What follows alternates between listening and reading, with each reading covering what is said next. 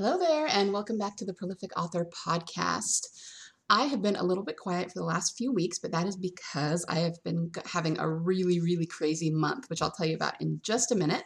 But I hope everyone is doing really well with their writing this week. I have a really fun interview for you with, with Vince Warnock, who is kind of a master marketer and coach. So he has a lot of great insights that I'm really excited for you guys to hear and try to apply to yourselves and your fiction writing. Um, in terms of the personal update, so I have joked many times, what is July 2021? I mean, it's just been kind of a black hole for me.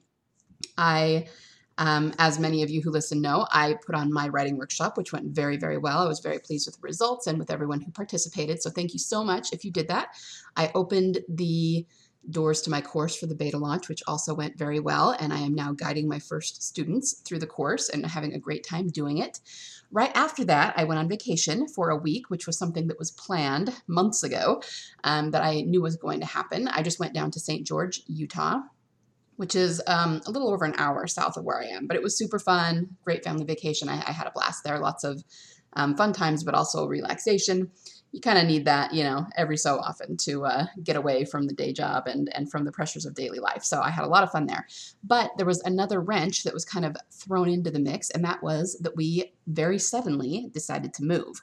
Now, I won't go into the uh, the weeds of this too much, but just the way that the housing market is around where I live, we actually have a lot of people flocking to Utah right now, and so it's actually difficult to find a house just because there are so many people who need them. You know, the need is is big, and um, most houses are being rented sight unseen. So my family just wanted to expand a little bit. We have grown a bit in the last year, and we just decided we wanted to get into a bigger place where we could spread out a little bit more, have a little more bathroom room, that sort of thing. So it wasn't anything urgent, but just something we had been looking for. But we looked for like eight months to find something that was, you know, in our price range, would meet our needs. And it's not that we didn't find any in those eight months, it was that there's so many people trying to get in, we just didn't get any of them. So we kept having to look and put in more applications. You, you get the idea.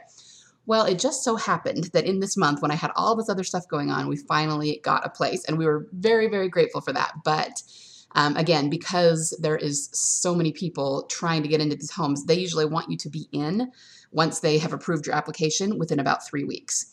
So we had to move in in the midst of all of this of doing my course and and guiding my students you know through the opening weeks of the um, academy and also doing the planned vacation and then I came back and I had to move everything in a hurry over into the new place and now we are getting unpacked. So, like I said, it has been a crazy July for me and that's why I've been probably a little bit silent and um, a little bit not not as vis- just not as visible as usual. That's all.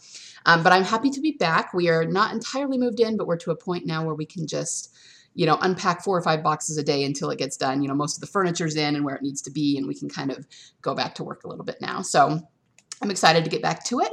And here I am. And that was kind of a long personal update for me, but that's kind of that's what my last few weeks have been like. They have been crazy. And I'm going to be doing a lot of catch-up work for probably the next two to three weeks. And then then after that I should be golden. So anyway, um, I don't have a whole lot of announcements other than that, other than the things are going really, really well. And I'm going to get back to doing lives in the Facebook group. So if you're not in there, make sure and join the Prolific Author Facebook group. And yeah, other than that, let's just jump right into this interview. I think you guys are going to find it really, really valuable. Vince is a great guy and he's super fun to talk with. And he's got one of those really great New Zealand accents that just makes him sound smart, you know? So um, let's uh, go straight to the interview. Welcome to the Prolific Author Podcast. Let's face it, readers read fiction to feel emotion and be transported and transformed. In this ongoing digital revolution, where online marketing is always in flux, the only way to create a sustainable author business and live off your royalties is to write transformational stories, market at every stage of the author journey, and cultivate a loyal audience of readers. Fortunately, there's never been more opportunity to make a living as a fiction author. Hi, I'm L.K. Hill. USA Today bestselling author and story clarity coach. When I'm not dictating my own stories about dragons, serial killers, and dystopian worlds, I help other authors write their own transformational fiction, position them as bestsellers, and market them like pros. Join me on the podcast where I give writing tips, marketing how to's, story advice, and interviews with other authors who are in the trenches just like you and making it work. We are prolific authors.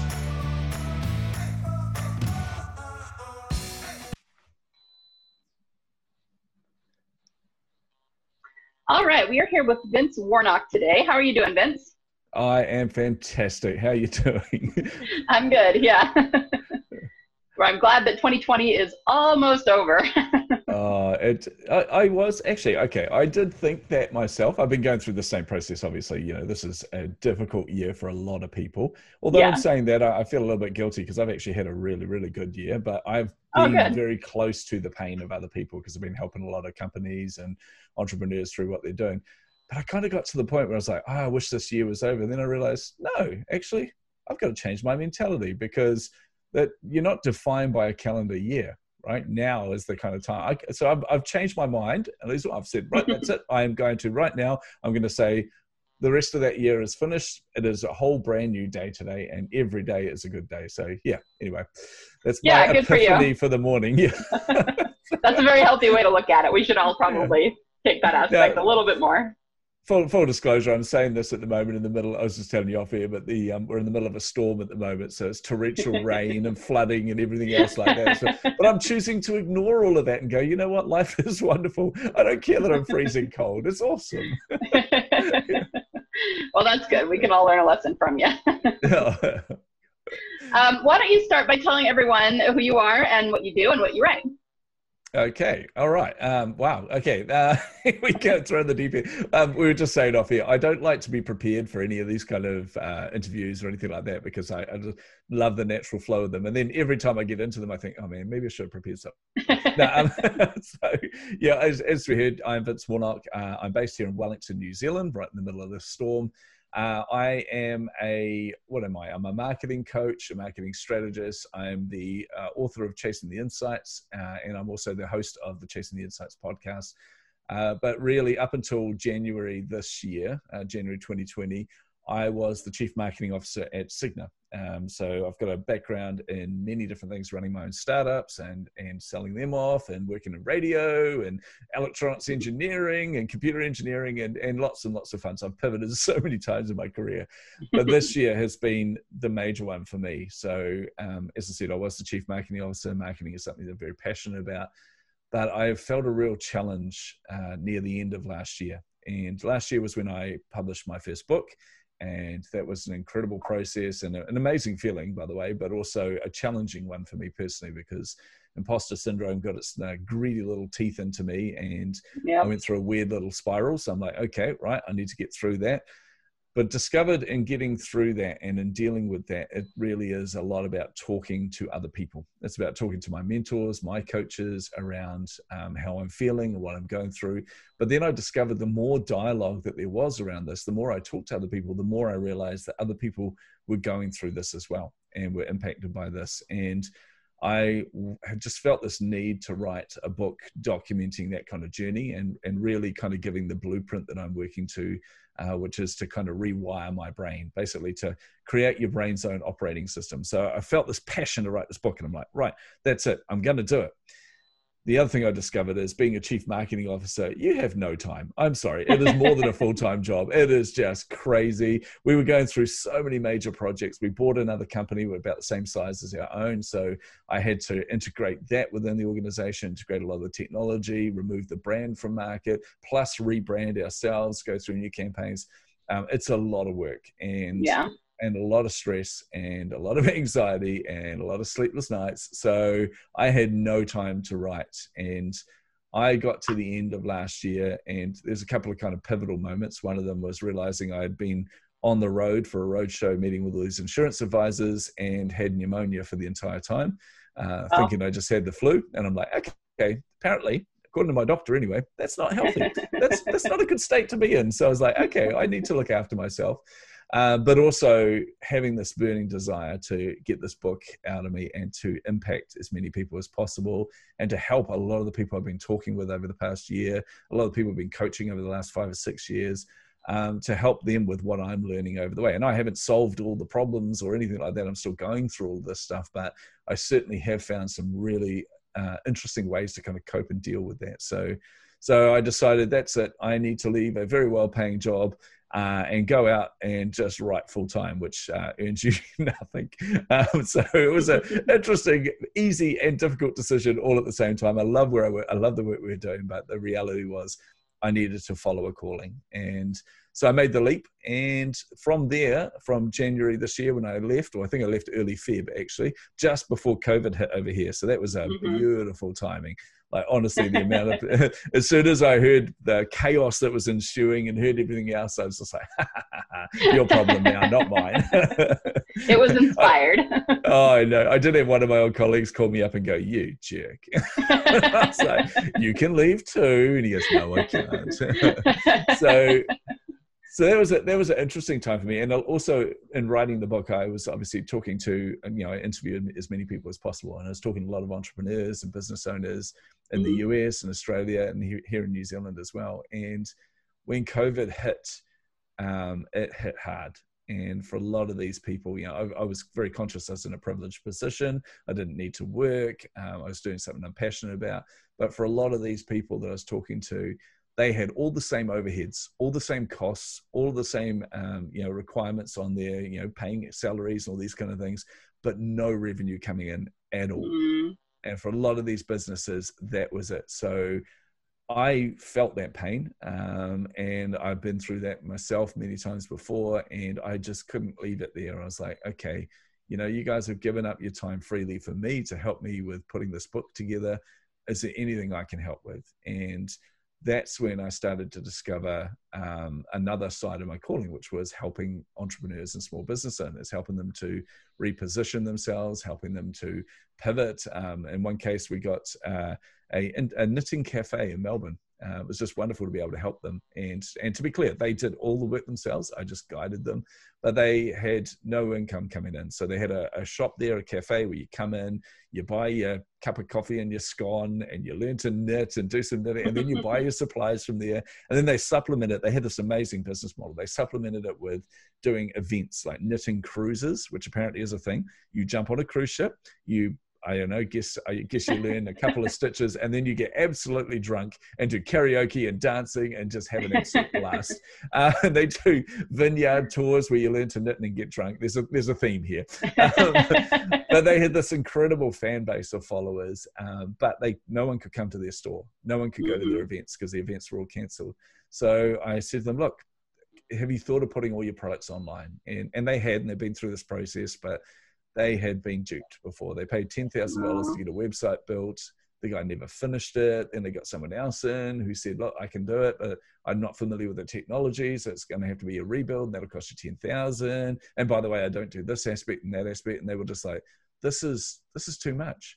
We honestly we don't know even enough to ask the right questions. So I said, "Okay, hold my beer. I can teach you guys. Let me do this. And they were like, no, come on. We were technologically challenged. I went, well, let's let's give it a shot anyway. So over the period of a weekend, um, I taught them Shopify, showed them what to do um, wonderfully. And this is one of those perfect moments.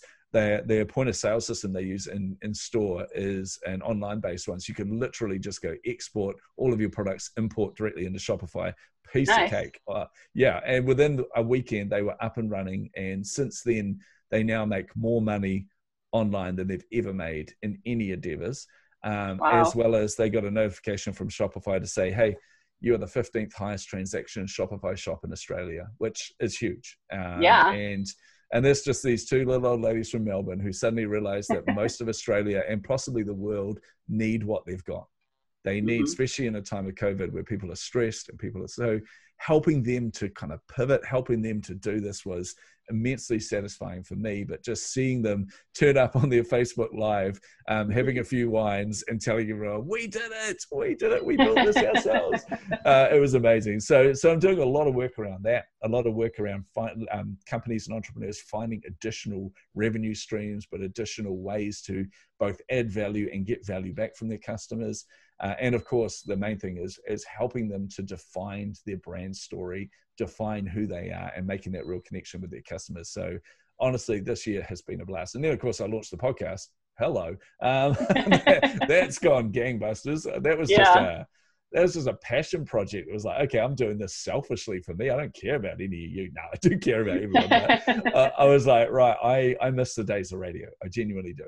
I vividly remember when I was seven, I bought, built my first crystal radio set. So I just got parts of old radios together uh, and old other electronics devices and built a crystal radio set. And I used to sit there and listen uh, to these DJs who I was going, these guys have the most perfect job in the world. They literally get to play music, which I love. They get to hang out with people that obviously sound cool and they get to have a whole pile of fun. What a dream job. So at age seven, I decided at one point I was going to be a DJ.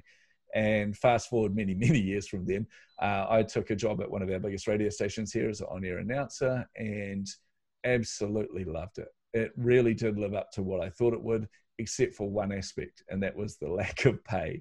It was radio radio announcers, guys. If if you've got a favorite radio announcer, go just send them something. Just tip them. Just I don't know, send them gifts because they get paid nothing. Right? It's a shockingly bad job. Yeah. Wow. So I I do miss the day. So I had to leave there because I had my own companies I was setting up at the time, and um, and went on crazy journeys and things. And I've been missing those days. So a podcast was my secret way to kind of relive those glory days on radio and go, hey, uh-huh. I get to hang out with people all over the world and, and get amazing guests on here like yourself um, and, and, just talk with cool people. And I, I kind of positioned it as being uh, like a, a, a, coffee or a single malt scotch together over Zoom or over whatever platform right. you're using.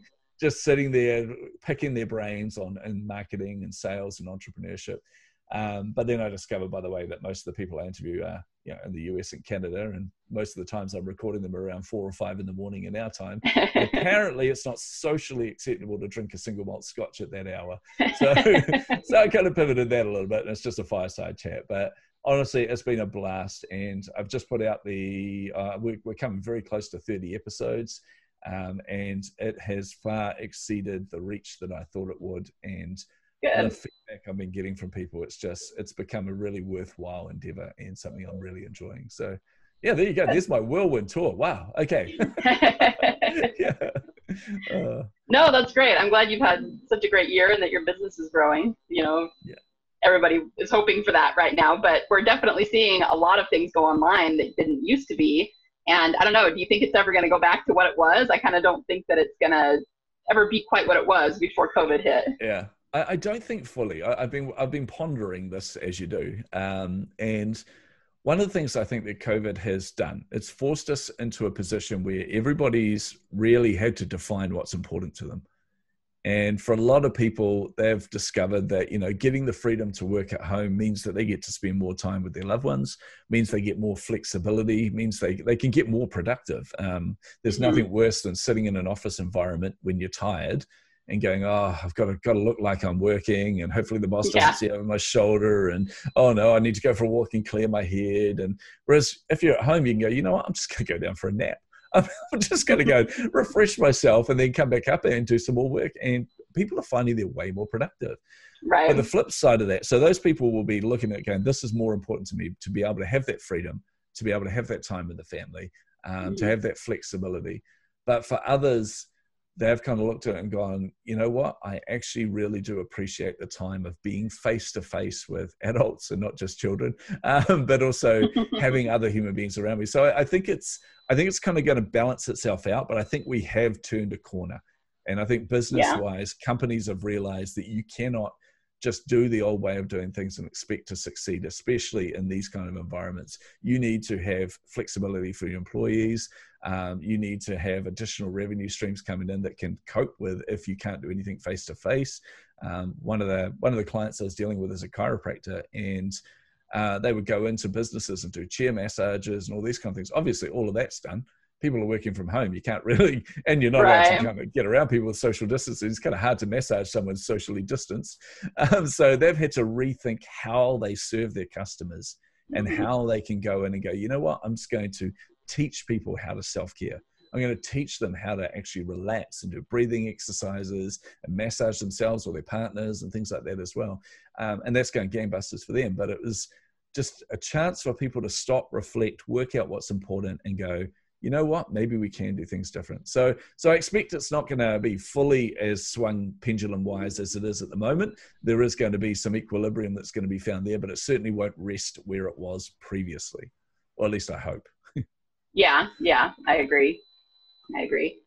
So you and i met about um, a month ago and we figured out that we have a lot of similarities. You coach mostly nonfiction authors, and I coach mostly yep. fiction authors, but we have very similar, um, you know, systems in place for the way we do our coaching. Um, but I, I liked what you said a few minutes ago when you were talking about teaching people how to uh, figure out what their brand story is. Can you tell us more about that? I think that's something that would really apply to my audience pretty heavily. Yeah, definitely. I look, it, it's okay. I'm going to give you a real life example. I'm going to redact the name okay. so I don't embarrass the person because he's probably going to listen to this. Um, one of my clients, I still remember sitting down with him, going, "Look, uh, we we're working out the why part of his business. Like, why are you so passionate about doing this? Why do you love your job? And his answer was, because it pays really good money.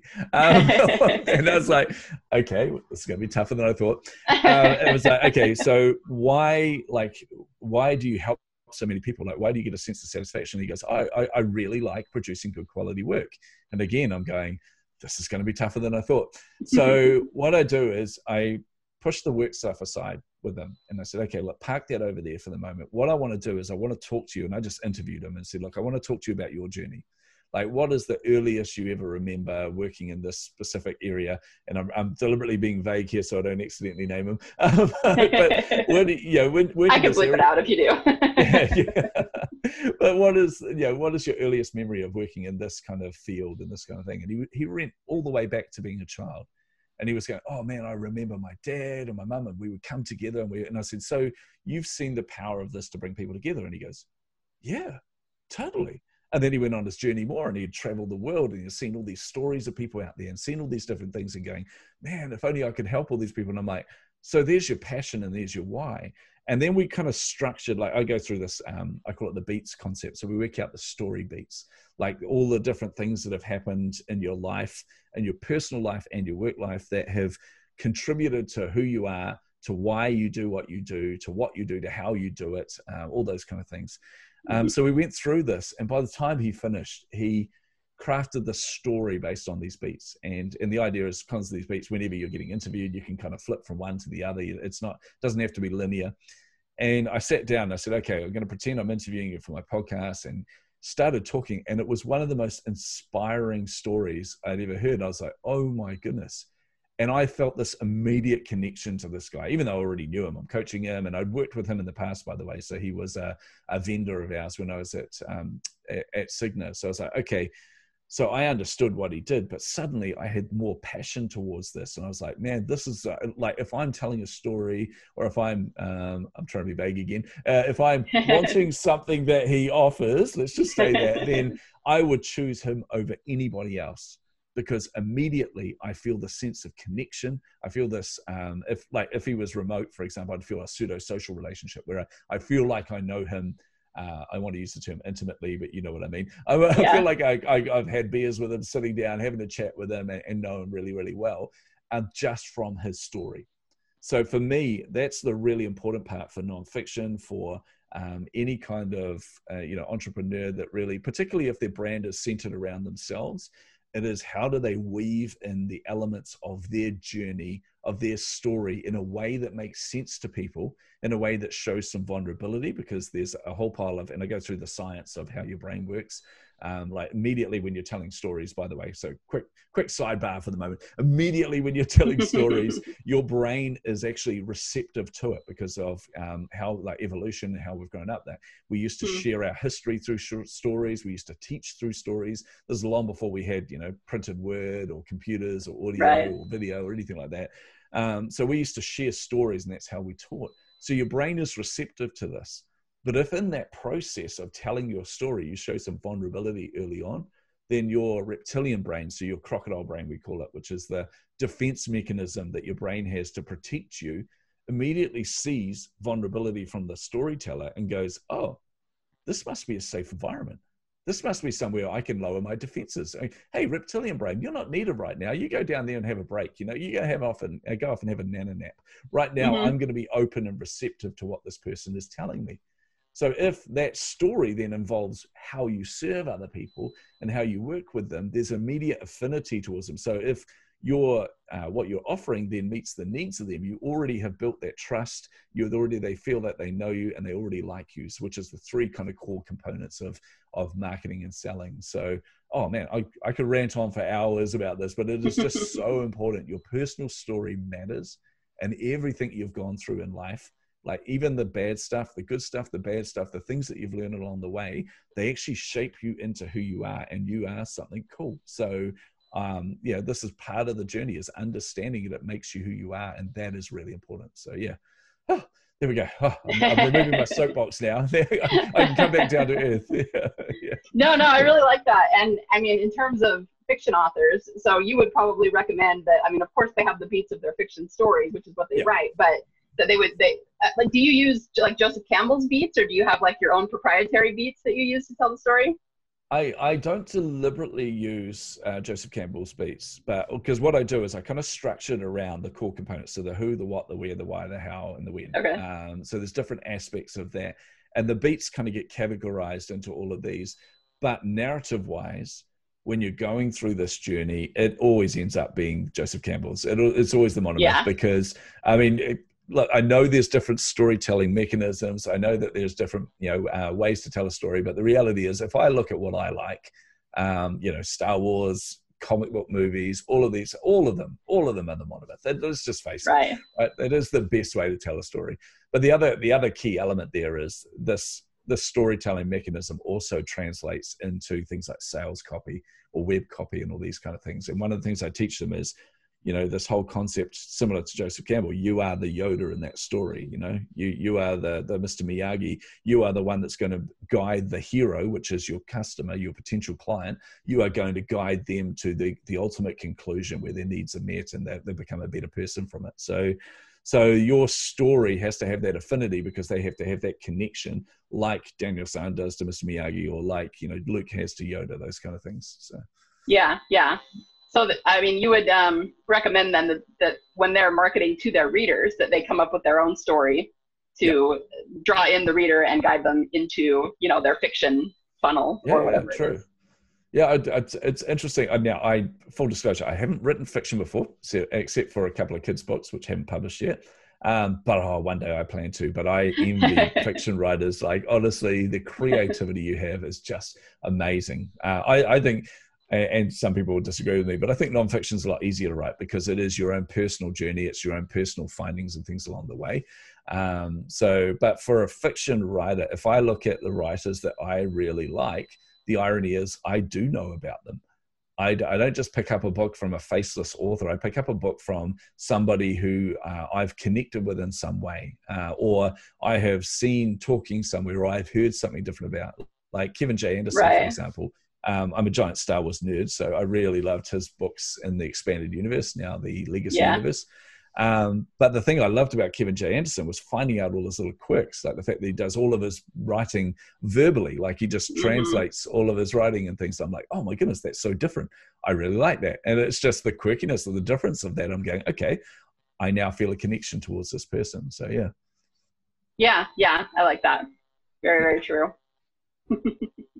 So you are, you know, what is your book? Is, is your book um, Chasing the Insights? Is it about how people can do this, you know, for your clients, or how does your book fit into all of it?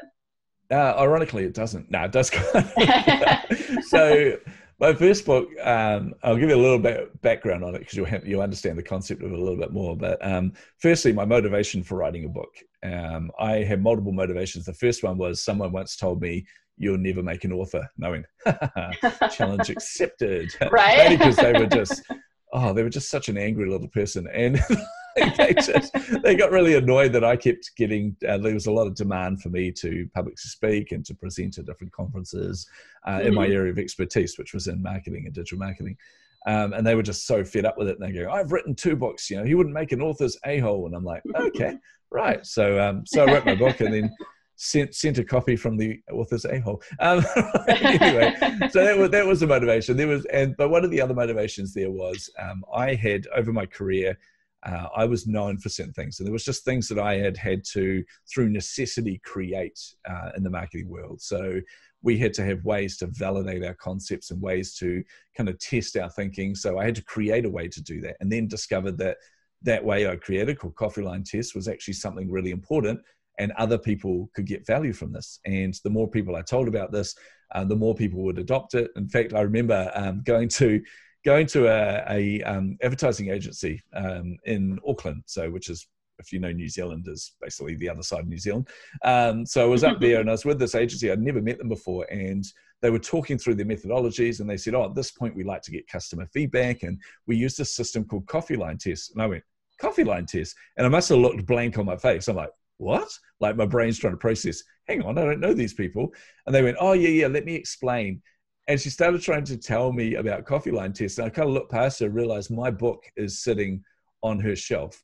And then she goes, wait a minute, you're Vince Warnock. Oh, this is so embarrassing. And I'm like, no, no, no, do not be embarrassed. I am over the moon right now. Right. Yes, feeling. But it was, so I realized that these kind of things do help a lot of people. And then uh, I think it was when I joined Cigna, I'd always wanted to write a book. And then when I joined Cigna, um, one of the things I discovered was I had come in as, as the specialist, this digital marketing specialist, and something that they really, really needed at the time. And I had transformed the way that digital was done in there. So we just mm. revolutionized. We took it from I think uh, two to four percent of their overall sales were from online. By the time I had finished it, it was it was in the forty percent.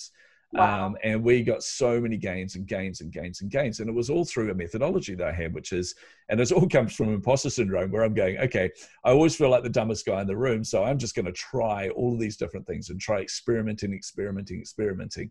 Um, mm-hmm. And through that, I'd learned a lot of things. I'd learned that you can't just run an experiment, you have to have the right mindset going in there and you have right. to realize that you know like there's this fear of failure that we all seem to have but the reality is an experiment isn't about win or fail or you know succeed or fail it's about proving or disproving a hypothesis so right. I thought, right, okay, if I can change the narrative around this for my team, for all the people I'm getting involved in this, it was like, guys, we don't chase the wins, we chase the insights. So mm-hmm. it's not about win, fail, it's about win, learn. And and it kind of it just created this environment where people were quite free to try new things and see what the, what would happen from that and see how we could move the needle.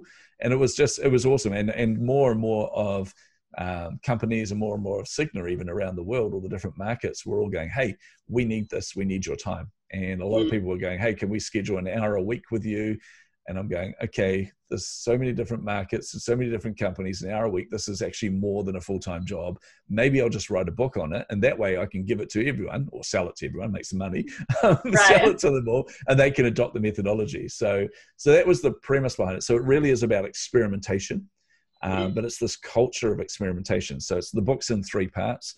The first part is the framework I created, which is the Chaser method. Um, and that is really about setting yourself up for success with experimentation in marketing and digital marketing, but it also can be translated to sales, to entrepreneurship itself. There's so many different facets. But right. the second half of the book, or second half, second third of the book, um, was around the mindset required and how to cultivate the right mindset to be able to execute experimentation, but also to keep positive and keep these incremental gains happening. Um, so mm-hmm. I talk about cultivating curiosity, removing cognitive bias, um, creating fortitude and resilience in yourself, all these kind of things. Um, so I took them through all this, and then the last part of the book was practical experiments because I'm a very practical person. So I want to, I want them to be able to go right. I've learnt the framework. I have now. I'm working on my mindset stuff because it's a constant battle. Um, mm-hmm. But then I have experiments that I can literally pick up and run with right now. So there's experiments from myself, uh, and I've got three other um, digital marketing leads from around the world. Uh, one from the UK, one from the US, and one from New Zealand, who have contributed their own uh, experiments and things that people can do as well. So. Mm so it's not really related to the coaching work I'm doing in its truest form, but a lot of the mindset stuff in there and a lot of the the things I learned through this and a lot of things I've learned just being a published author are what right. I'm helping people with now. So and that's where I did think of when I was setting up the podcast, I was like, okay, that's it. I need to create a brand for myself. And I need to, so I was working on creating the secondary brand or just, just call it Vince Warnock. And I was trying to work out all this. And uh, I was coaching someone in the US and they bumped into someone and said, oh, I'm working with this guy from New Zealand. They went, oh, who's that? And they went, well, you won't know him, but it's Vince Warnock. And they went, wait, this is the Chasing the Insights guy. And I was like, oh, damn it, I already have a brand. I just didn't click. so, so, now everything's under the Chasing the Insights uh, umbrella, which does fit because it is about understanding things. It's about getting ultra curious and and most of the uh, most of the principles I teach in marketing is based and founded in that curiosity and and just constantly looking for those insights. So yeah. So would you? So then it sounds like real true marketing then is just about having to test until you find what works for you. Is that? Would you agree with that? Yeah, it is. It is. Yeah, essentially. I mean, that's the way to boil it down. But it, it's. I mean, the tests themselves. It's not even just looking for what works, but it's it is looking for the insights, and, and I mean okay. that's in the truest sense because when you're uh, looking at your customers and you're looking at how to convert them or you're looking at how to attract them or you're looking at all the different aspects there it's not just about what works and what doesn't work. It's trying to deeply understand your customers. Mm. and this is the thing i try and teach and this is the challenge that i had um, as a chief marketing officer as well is because you're quite removed from the clients in a sense is actually trying to teach people that these are the most valuable people to you right? These are people you don't you're not just you're not selling a product you are helping somebody right? You're not right. just selling a service you're producing an outcome for someone. So actually deeply understanding what the outcome they need is deeply understanding you know how your product can fit that need that is where the success is. It's not about to this campaign work to that campaign work. It's about truly understanding their behaviors how they think what their fears are their objections what keeps them up at night all of these different aspects. So yeah yeah, that's really interesting. I like that. So, are you planning to write any more books in the future, or what are your plans for oh, yeah. moving forward? I, yeah, I, I have a Trello board of ideas, and uh, it's depressing to look at it because I realize I don't have as much time as I really want in life. But um, I am working on two books at the moment. I'm writing two books at the same time. Um, so nice. one of those is uh, it's called Anti Perfect, and it really is that the one I was talking about around imposter syndrome and self doubt mm. and it's really helping people to understand that often we that our version of success or how we measure ourselves is based on where we're not. So it's looking at other people and saying i want what they've got but i don't have what they've got yet. So i need to you know like basically they look at that gap and go that's failure or i need to work harder. I need to work smarter. But in reality what i'm trying to teach people is don't measure yourself on anybody else or on any kind of version of perfection that you've created in your mind because it's faulty and I go mm-hmm. through the whole premise of why it's faulty and and the fact that most of the people you project as perfect, um, they're not perfect, and they wouldn't even presume to call themselves perfect. They're usually as much of a hot mess as you are. So instead right. of measuring yourself based on where you're not, measure yourself on based on where you've come from, and look at the incremental gains that have got you to where you are, and keep those gains moving, and just be a better you and a better you. Um, it's so much more fulfilling, and it's so much more uh, like uh, it'll give you a sense of accomplishment. So it's dealing with that and rewiring your brain, creating your brain's own operating system. Um, the other book is uh, literally it, it's it's one of those things where you don't want to give people credit sometimes, and you'll understand why in a sec. But uh, when lockdown had happened, we used to go for daily walks. Myself and my wife. We, to be fair, we go for daily walks most of the time anyway. But we were going for a walk, and I said to her, "You know what's really frustrating to me?" I'm known for so many different things in marketing. Like I've contributed a lot to the industry, but a lot of the things I'm known for are small. They're things that you mm. really couldn't write a whole book on, you know, because it'll, you know, you could basically explain the principle of it in five minutes and then you can create some validation around that and some research to back it up. But the reality is it'll be a very short book. And she goes, yeah, right. it's almost like, and she was being sarcastic, which makes this even worse. She just Leanne turned around and said, yeah, it's almost like you need, a, I don't know, a book of 13 underground secrets from marketers. Ha ha ha. I went, oh, and I laughed with her and thought, oh, that's so lame. And then thought, damn, that's actually really, really good.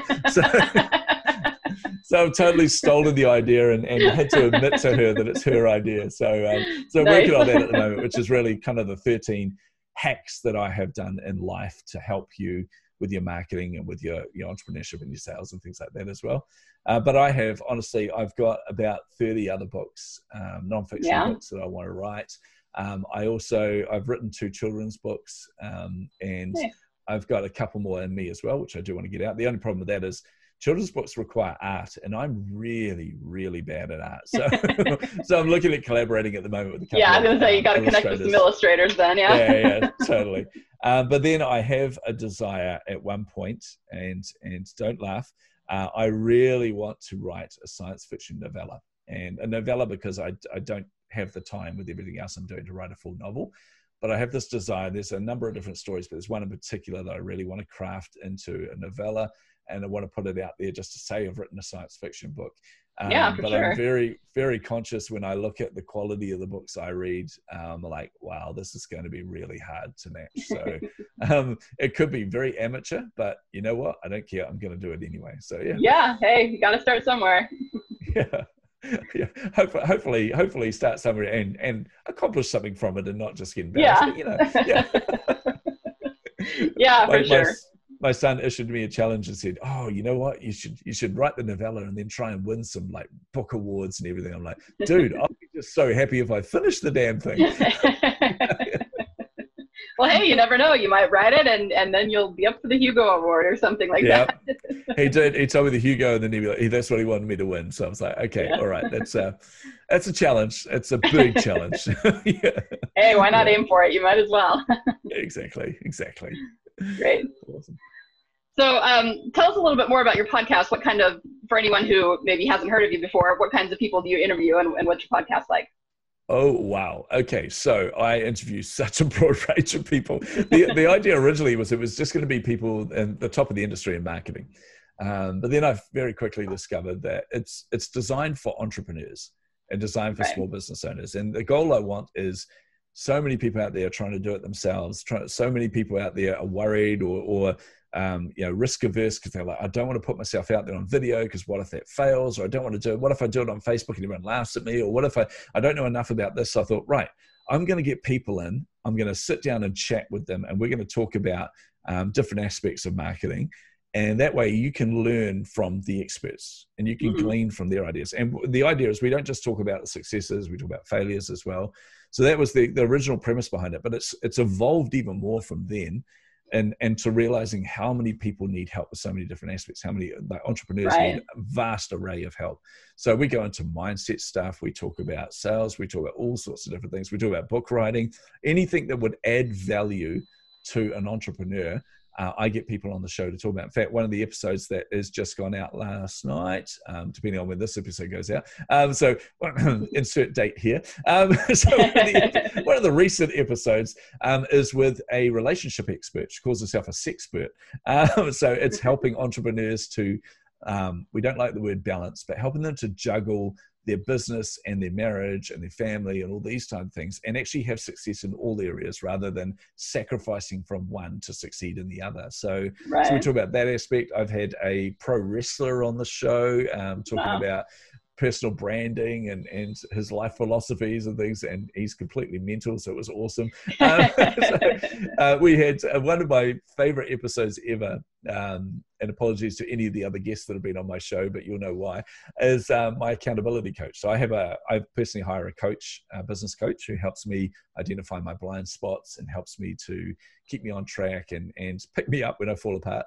Um, but I also have an accountability coach. And not in the traditional sense. Like a lot of people think an accountability coach, you know, checks in to make sure you're doing the work. I have the opposite uh, fact. I, I'm a workaholic if I'm not careful.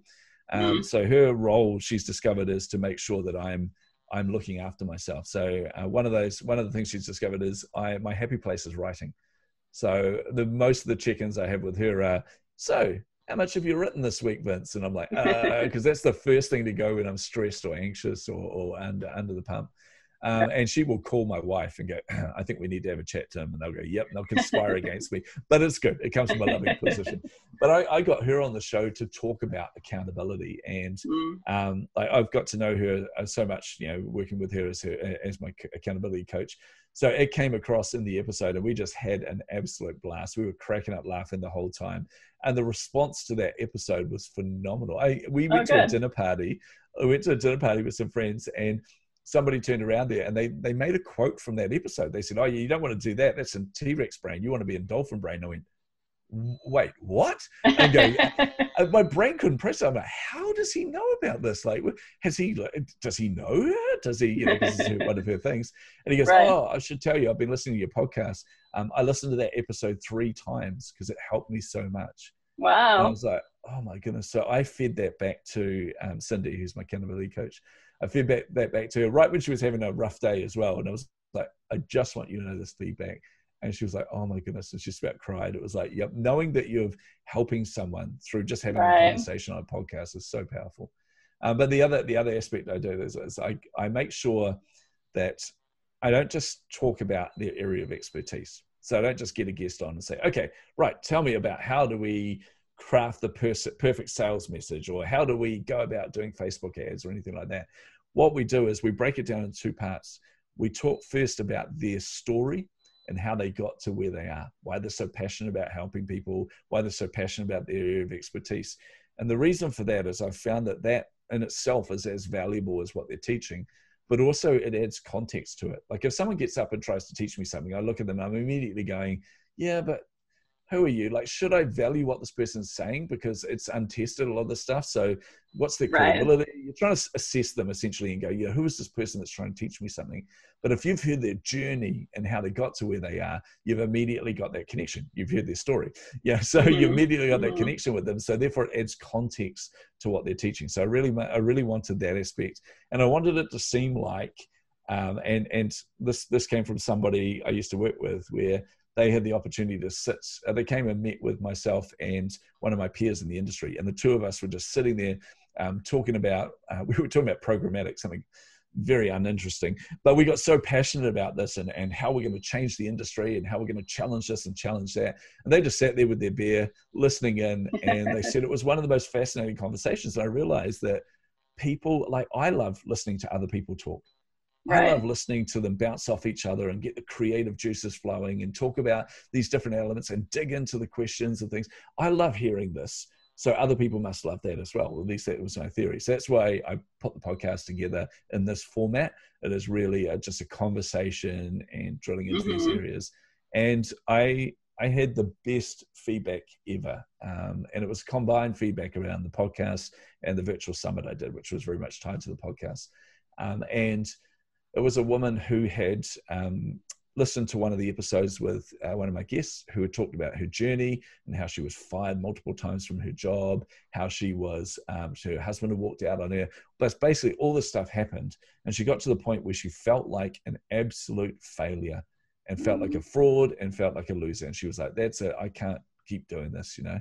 Uh, what this is ridiculous. And she said she's not into woo woo or any of that kind of weird stuff, but she heard this voice in her head go, okay, are you ready to be yourself now? Mm. And so she talked through that journey, and it was fascinating. She's just a wonderful woman. It was one of my favorite guests on the show as well. It was awesome. She's become a very good friend as well. But this woman reached out to me and said, I listened to that episode, and it wasn't even the piece of the expertise that she talked about, but her journey made me realize that I'm not alone. And this woman had gone through, she was uh, a high performing um, person, a high performing employee. And then December last year, in uh, 2019, a new manager came on board and just did not like her, did not gel with her, so fired her. And she felt like an absolute loser, felt like she would never work in corporate life again because who would want her? Um, you know, no one would employ her because they know that she was fired so unceremoniously. And she was like, oh man, I just, I can't believe this. I'm doubting myself all the time. So she set up her own company and she was doing okay in the company. But hearing that interview and hearing that story connected with her so deeply that she realized I'm not alone.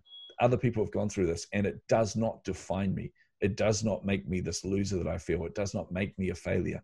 So she wrote this huge post that she put out there on social and through her website and that around her journey and what she had gone through and two things happen. Number one the healing begins like she's broken through this barrier. Right. she's still got a lot of work to go. She's very aware you know she keeps in touch with me regularly now. Um, so a lot of work to go but the healing has begun which is really important. But the other thing is it's unlocked so much stuff in her business because she's not carrying that baggage anymore. So that one story alone and there's many stories that have come through from the podcast but that one story alone uh, made everything worthwhile. I'm going, you know what? I would I would double down on the podcast and do it twice as much just to get that kind of result from somebody. I think that that is so powerful. So yeah, so that's that's the podcast, chasing the insights, and uh, honestly, it is just a selfish way for me to connect with so many people around the world and um, and just have an awesome conversation. So yeah. Yeah, well, and I think you must you must be right about about other people, you know, wanting that kind of connection too, because the podcast world is just exploding right now. You know, everybody oh, yeah. is listening to podcasts, and that's exactly why, because we get other stories and we get inspired, and yeah, yeah. I, I absolutely agree. Great. Well, oh, um, yeah. it's it's one ahead. of the embarrassing things. I, I'm Oh, no, I was just going to say, as a digital marketer, I project out where everything I, you know, and I'm relatively good at what I do. So I'm like, okay, I know exactly where this podcast is heading. Three months in, we just crossed the three month anniversary. I'm like, three months in, I expect it to be at this level. That's ambitious, but you know what? I think I can do this. I'll push the marketing out there. I'll be fine. Um, three months in, I am 15 times where I thought I would be. Wow. The average downloads on every episode has gone through the roof. And I'm like, okay, this is awesome, but it's also a little bit embarrassing. It means that I'm not that good at forecasting. I thought I was. but it just goes to show you how much people want connection at the moment. And, and you know, it's a perf- perfect storm that we're in in 2020. yeah, definitely, definitely. And it's always good to come out above where you forecasted rather than far below, right? oh yes, absolutely. Yeah, I'd be questioning myself a lot more if I was below it. yeah, that's awesome. So, um, as we kind of wrap up, can you do you have any advice to give to writers in general who are maybe struggling with their journey a little bit? Yeah. Um, the the biggest advice I've got is probably when you've published or, or as you're about to go to publish. Um, uh-huh. And this for me was probably the biggest part of putting my first book out there. It was the the fear that starts to kick in, and it's not fear of failure or even fear of success. It's fear of being seen, and this fear of right. oh my goodness, once I put this book out there, people will read it and people will judge me. I mean, I vividly remember my uh, book launch. Uh, we did a book launch because someone said, "Oh, don't do book launches anymore. No one goes to those. And I'm like, amateur. I'm a marketer. this is what we do. So we organized this event. We had 100 or so people there face to face. It was just, it was an amazing atmosphere. Honestly, it was everything I hoped it would be. But I had to rationalize in my brain and go, okay, I know that people are going to want a signed copy of the book, right? Even though I'm not a celebrity, they'll want my mm-hmm. autograph. I'm a barely average karaoke singer. I have to be okay with this. So, but I realized and I rationalized that if I go to a book launch, that's exactly what I want. So I had to come to terms with that. But then I had to come to terms with the fact when I was there that everybody said, Oh, I can't wait to read this book. And I knotted up on the inside and I had every internal voice screaming at me, going, Who do you think you are to put a book out there? Like, who do you think you are to call yourself an author? Like, what makes you think you're something special that you can write a book? Uh, or mm-hmm. they're going to read it and go, "What an amateur!" But you know what? They may, they may not.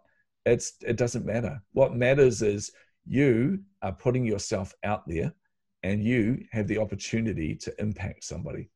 And right. this is what I've kind of realized. I mean, I know I'm in the nonfiction space. It's probably a little more difficult than fiction, but your books speak to people. Your yeah. stories speak to people. I know the impact that, and I know it's a movie and not a book, but I know the impact that Star Wars had on my life. I know the impact that comic books or science fiction when I was growing up had on my life. In a lot of cases, the journey that people went on there showed me that things aren't absolute because I grew up in a, a not very nice environment. I grew up in a horrible environment and seeing stories where there was redemption seeing stories where the mm-hmm. father figures could redeem themselves to their children and things like that, I was like, you know what? There is hope. So you people are relying on your stories, whether you know it or not, whether you accept that or not. They are relying on you putting yourself out there. So don't hold back because somebody might think that it's amateur or somebody might judge you on it or you may judge yourself on it. It's not about you. It's about that one person that you're going to impact that one person who needs your story the one person who needs your non-fiction book or your fiction book. So so try and make it about them and push through anyway. That would be my best advice because that's the advice i give to myself because that's what i need when i'm putting books out there. Yeah. Yeah yeah i love that. Thank you for saying that because i think a lot of authors tend to be introverted um, in their personalities. And I think fear of being seen is just like so prevalent in the author space it's all over. So I really, I really appreciate that advice. Well, well if if it, if it's uh, if you think I'm a high extrovert and it's prevalent in me, so I can't even imagine what it's like for an introvert. Go, oh my goodness, yeah. I'm going to be seen. Ah, yeah. Right, right. Great. Well, thank you so much for talking to us today. Tell us um, where everybody can find you. Of course, there's your podcast that we've talked a lot yeah. about, but where else? Look, the easiest way is uh, go to chasingtheinsights.com. Um, okay. So that's that's the website for the podcast. It's also the website for the book. But there's a link on there to my Facebook group, and honestly, that is that's where I hang out all the time. Um, we've got an amazing bunch of entrepreneurs in there who are very supportive, and uh, and we get to turn up and do Facebook lives and masterclasses and all sorts of cool stuff in there. But there's also uh, social media is probably the easiest way. Reach out to me if anyone does need help if anyone needs coaching, if anyone needs to push through some barriers that they got, or really wants to turn their company around or their, their entrepreneurial endeavors, then hey, at least let's jump on a call um, and I'll see if, it, if it's a good fit. And if it is, we can work out how to do it. Simple as that. Great, great. I will make sure and link to all of those in the show notes. And cool. thank you again for talking to us today. It was really oh, fun. Oh, it is my absolute pleasure. This has been so much fun. So thank you, man. Thank you for having me on this freezing cold day. I'm going to go put some slippers on now. oh, good. Okay. me again. Before you go, if you found value in this episode, I would love it if you could leave me a review. Reviews are the best way to show your appreciation and help others find this podcast. Be sure to screenshot it, share it on your favorite social media network, and tag me at LK Hill Books. Remember, the world needs your stories. Only you can change someone's heart with your fire breathing dragons, your mind blowing mysteries, your epic romances, and your intense thrillers. So join the revolution and be a prolific author.